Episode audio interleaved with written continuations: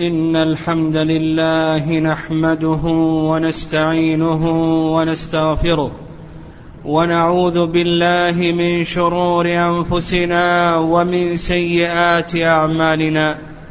من يهده الله فلا مضل له ومن يضلل فلا هادي له وأشهد أن لا إله إلا الله وحده لا شريك له. وأشهد أن محمدا عبده ورسوله. يا أيها الذين آمنوا اتقوا الله حق تقاته ولا تموتن إلا وأنتم مسلمون.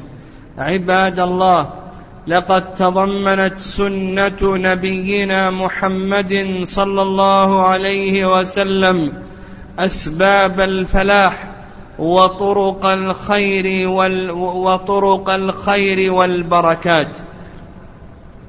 لقد تضمنت أسباب السعادة في الدنيا والآخرة وفي خطبتنا هذه سنتعرض لشيء من أسباب السعادة وأبواب الفلاح التي حث عليها نبينا محمد صلى الله عليه وسلم.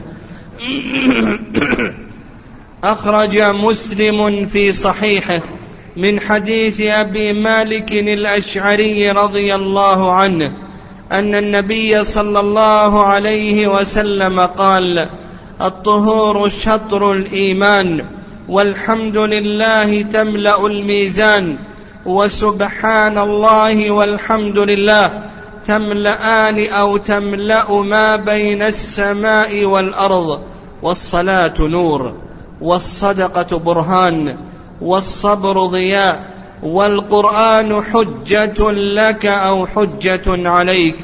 كل الناس يغدو فبائع نفسه فمعتقها أو موبقها.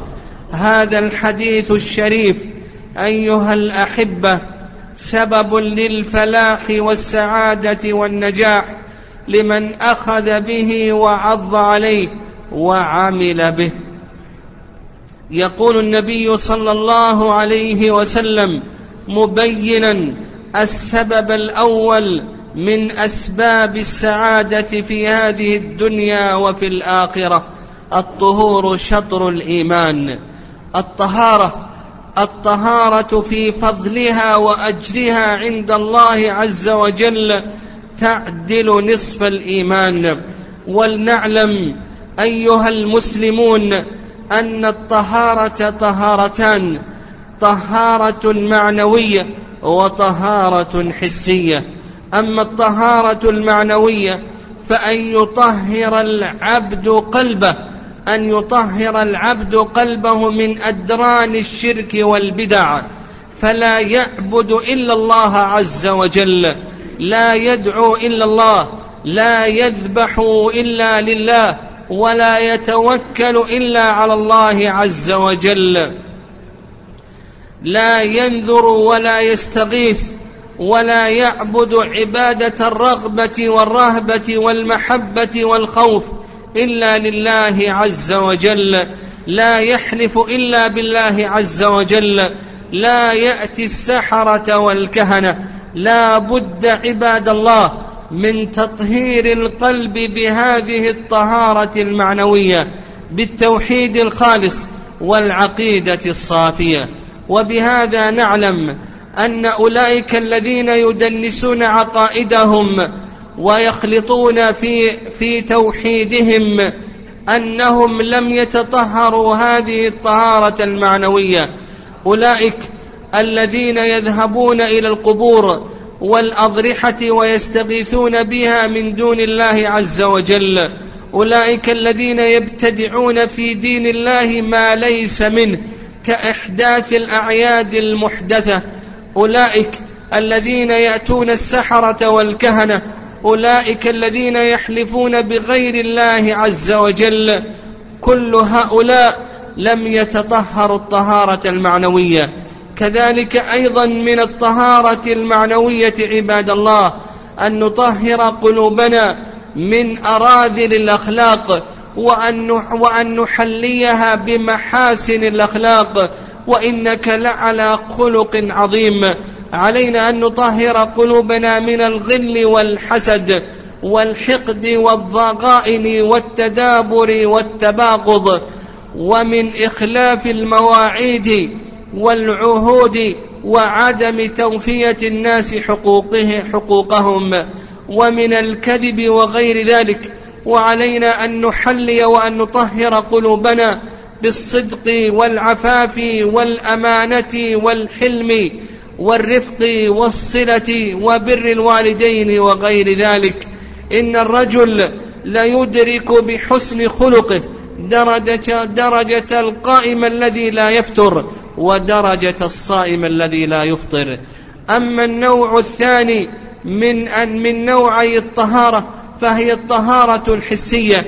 هذا الوضوء الذي نتوضأه والغسل الذي نغتسله له فضل عظيم وأجر كبير عند الله عز وجل.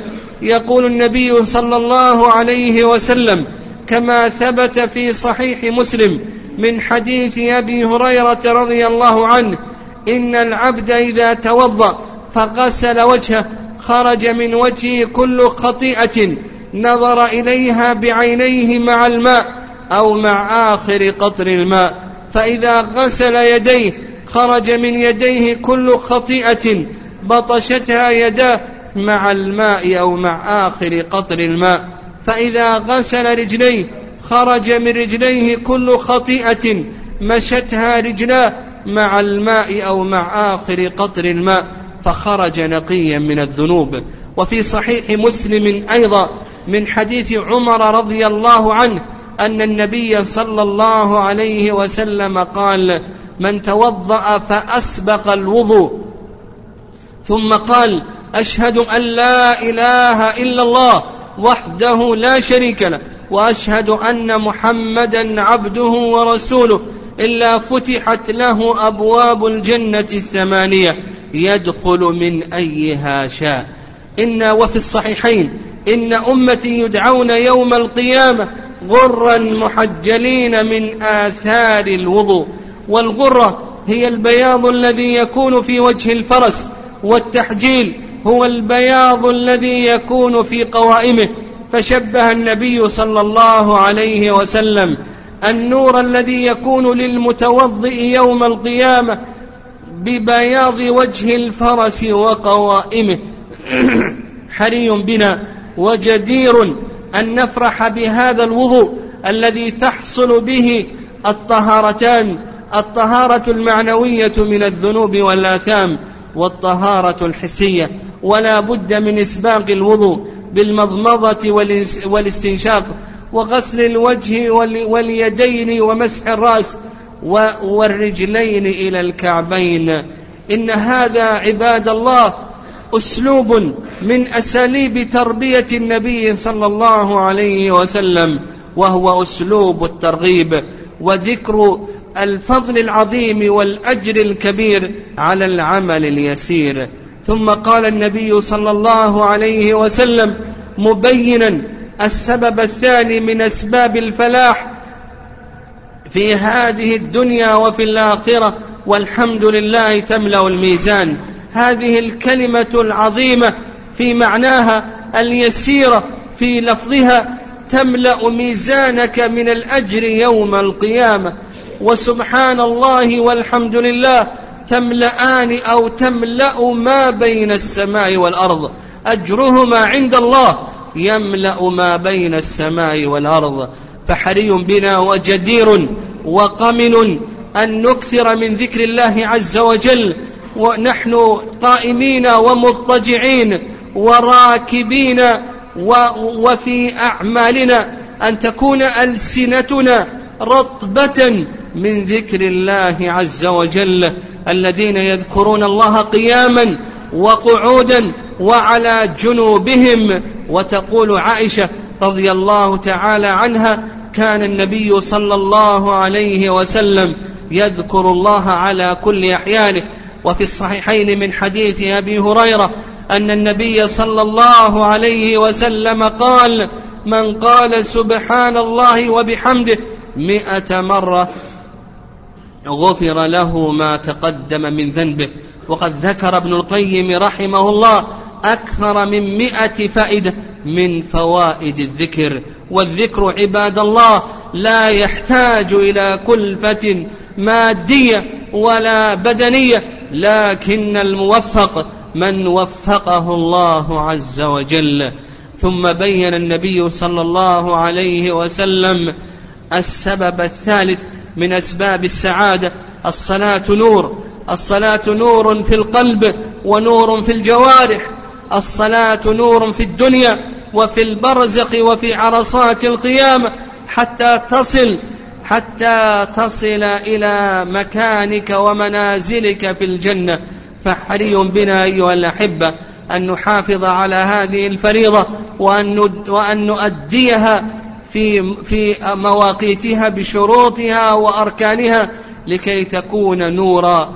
وما أجمع أصحاب محمد صلى الله عليه وسلم على شيء تركه كفر إلا الصلاة. وقد حشد اللالكائي رحمه الله كثيرا من آثار الصحابة رضي الله تعالى عنهم في كفر تارك الصلاة.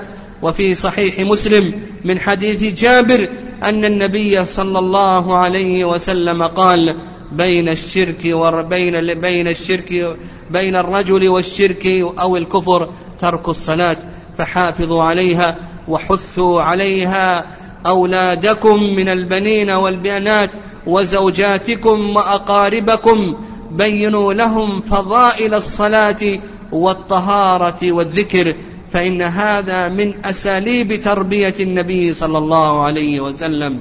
من أساليب تربية النبي عليه الصلاة والسلام الحث على التمسك بأركان الإسلام العظام وأصوله الكبيرة. وتزودوا رحمكم الله من نوافل الطاعات فإنها تجبر هذه الأركان والأصول. عليكم بالسنن الرواتب والوتر وركعة الوضوء وصلاة الضحى وقيام الليل وتحية المسجد. ثم قال النبي صلى الله عليه وسلم مبينا للسبب الرابع من أسباب السعادة والفلاح والصدقة برهان. الصدقة دليل وحجة على وجود الإيمان في القلب. ذلك أن المتصدق لا يؤثر بهذا بهذا المال المحبوب إلا لما هو أحب إليه منه وهو فضل الله عز وجل ورضاه وأجره. فهذا يدل على وجود الإيمان في القلب. وإذا تأملنا حال الصحابة رضي الله تعالى عنهم نجد أنهم يتصدقون بكل أموالهم. أبو بكر بإسناد حسن تصدق بجميع ماله. وعمر تصدق بنصف ماله. وأبو طلحة تصدق بأنفس أمواله. حديقته التي كانت مستقبلة المسجد. وأبو الدحداح رضي الله تعالى عنه تصدق بحديقته. وفيها ستمائة نخلة. هذا أيها الأحبة الأحبة غيظ من فيض والآثار في هذا كثيرة.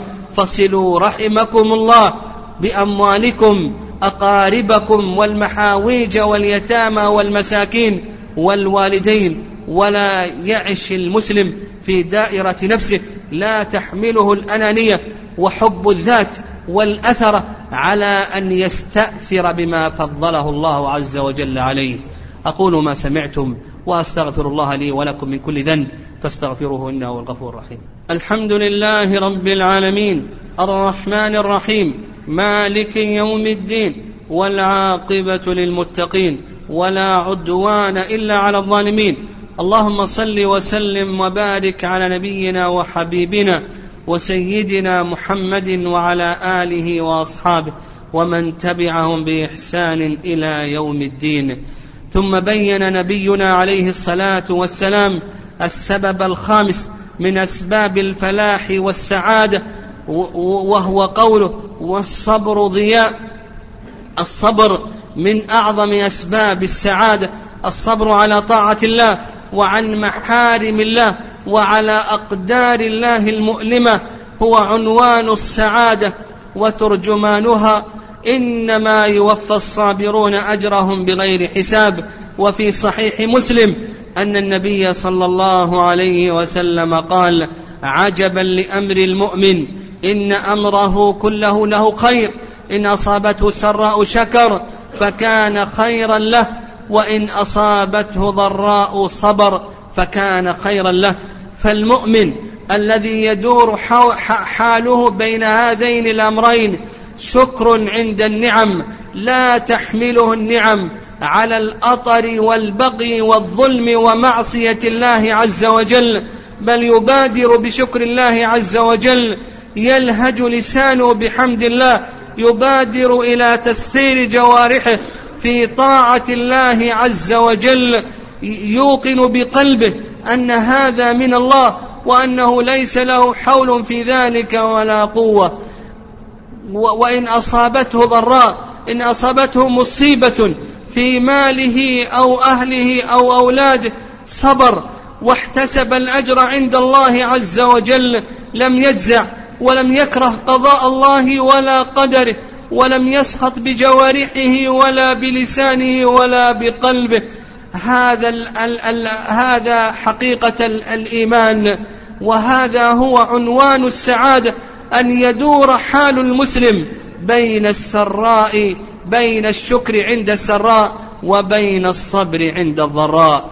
ثم بعد ذلك ختم نبينا محمد صلى الله عليه وسلم السبب الأخير من أسباب الفلاح بذكر أم السعادة وأصلها ومرجعها وهو المحافظة على كتاب الله عز وجل. والعمل والعمل به وتلاوته حق تلاوته. القرآن حجة لك أو حجة عليك فحري بالمسلم وجدير به أن يعرف لهذا الكتاب حقه أن يحل حلاله وأن يحرم حرامه وأن يعمل بمحكمه وأن يؤمن بمتشابهه وأن, يكون وأن يقوم أيضا بحق التلاوة. كان أصحاب محمد صلى الله عليه وسلم بل كان نبينا محمد صلى الله عليه وسلم يجعل له وردا يقرأه كل يوم من كتاب الله عز وجل. ولهذا ذكرت عائشة وذكر المغيرة أن النبي صلى الله عليه وسلم كان يقوم الليل حتى تتفطر قدماه تتشقق من طول القيام. وقد ذكر العلماء رحمهم الله أن أقل الورد من كتاب الله جزء تقرأه كل يوم. بحيث تختم القرآن في كل شهرة وأكثره أن تختم في كل سبعة أيام مرة.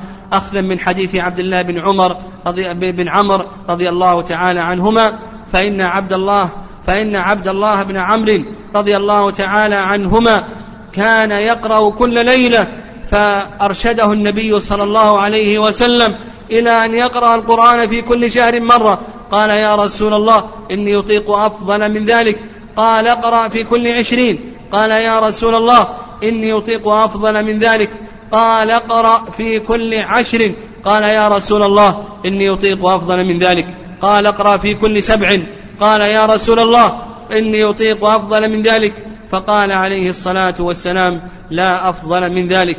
فإن لأهلك عليك حقا ولبدنك عليك حقا ولزورك عليك حقا. فالبركة والشفاء. والسعادة إنما هي بالمحافظة على كتاب الله عز وجل. استشفوا بكتاب الله عز وجل. إذا أصابتكم الأمراض فاقرأوا على أنفسكم وعلى أولادكم كما هو هدي نبينا محمد صلى الله عليه وسلم. أسأل الله سبحانه وتعالى بمنه وكرمه أن يجعلني وإياكم من أهل القرآن الذين هم أهل الله وخاصته. اللهم علمنا منه ما جهلنا وذكرنا منه ما نسينا وارزقنا تلاوته على الوجه الذي يرضيك عنا. يا ذا الجلال والإكرام. اللهم أعز الإسلام والمسلمين وأذل الشرك والمشركين. اللهم عليك بأعداء الدين اللهم عليك باليهود الظالمين والنصارى الحاقدين والرافضة المعتدين. اللهم إنا ندرأ بك في نحورهم ونعوذ بك من شرورهم. اللهم آمنا في أوطاننا وأصلح أئمتنا ولاة أمورنا. اللهم اجعلهم محكمين لكتابك وسنة نبيك محمد صلى الله عليه وسلم. آمرين بالمعروف ناهين عن المنكر. اللهم فرج كرب المكروبين ونفس عسرة المعسرين. واقض الدين عن المدينين. اللهم واشف مرضى المسلمين. اللهم اغفر لموتاهم وعاف مبتلاهم. ربنا آتنا في الدنيا حسنة وفي الآخرة حسنة وقنا عذاب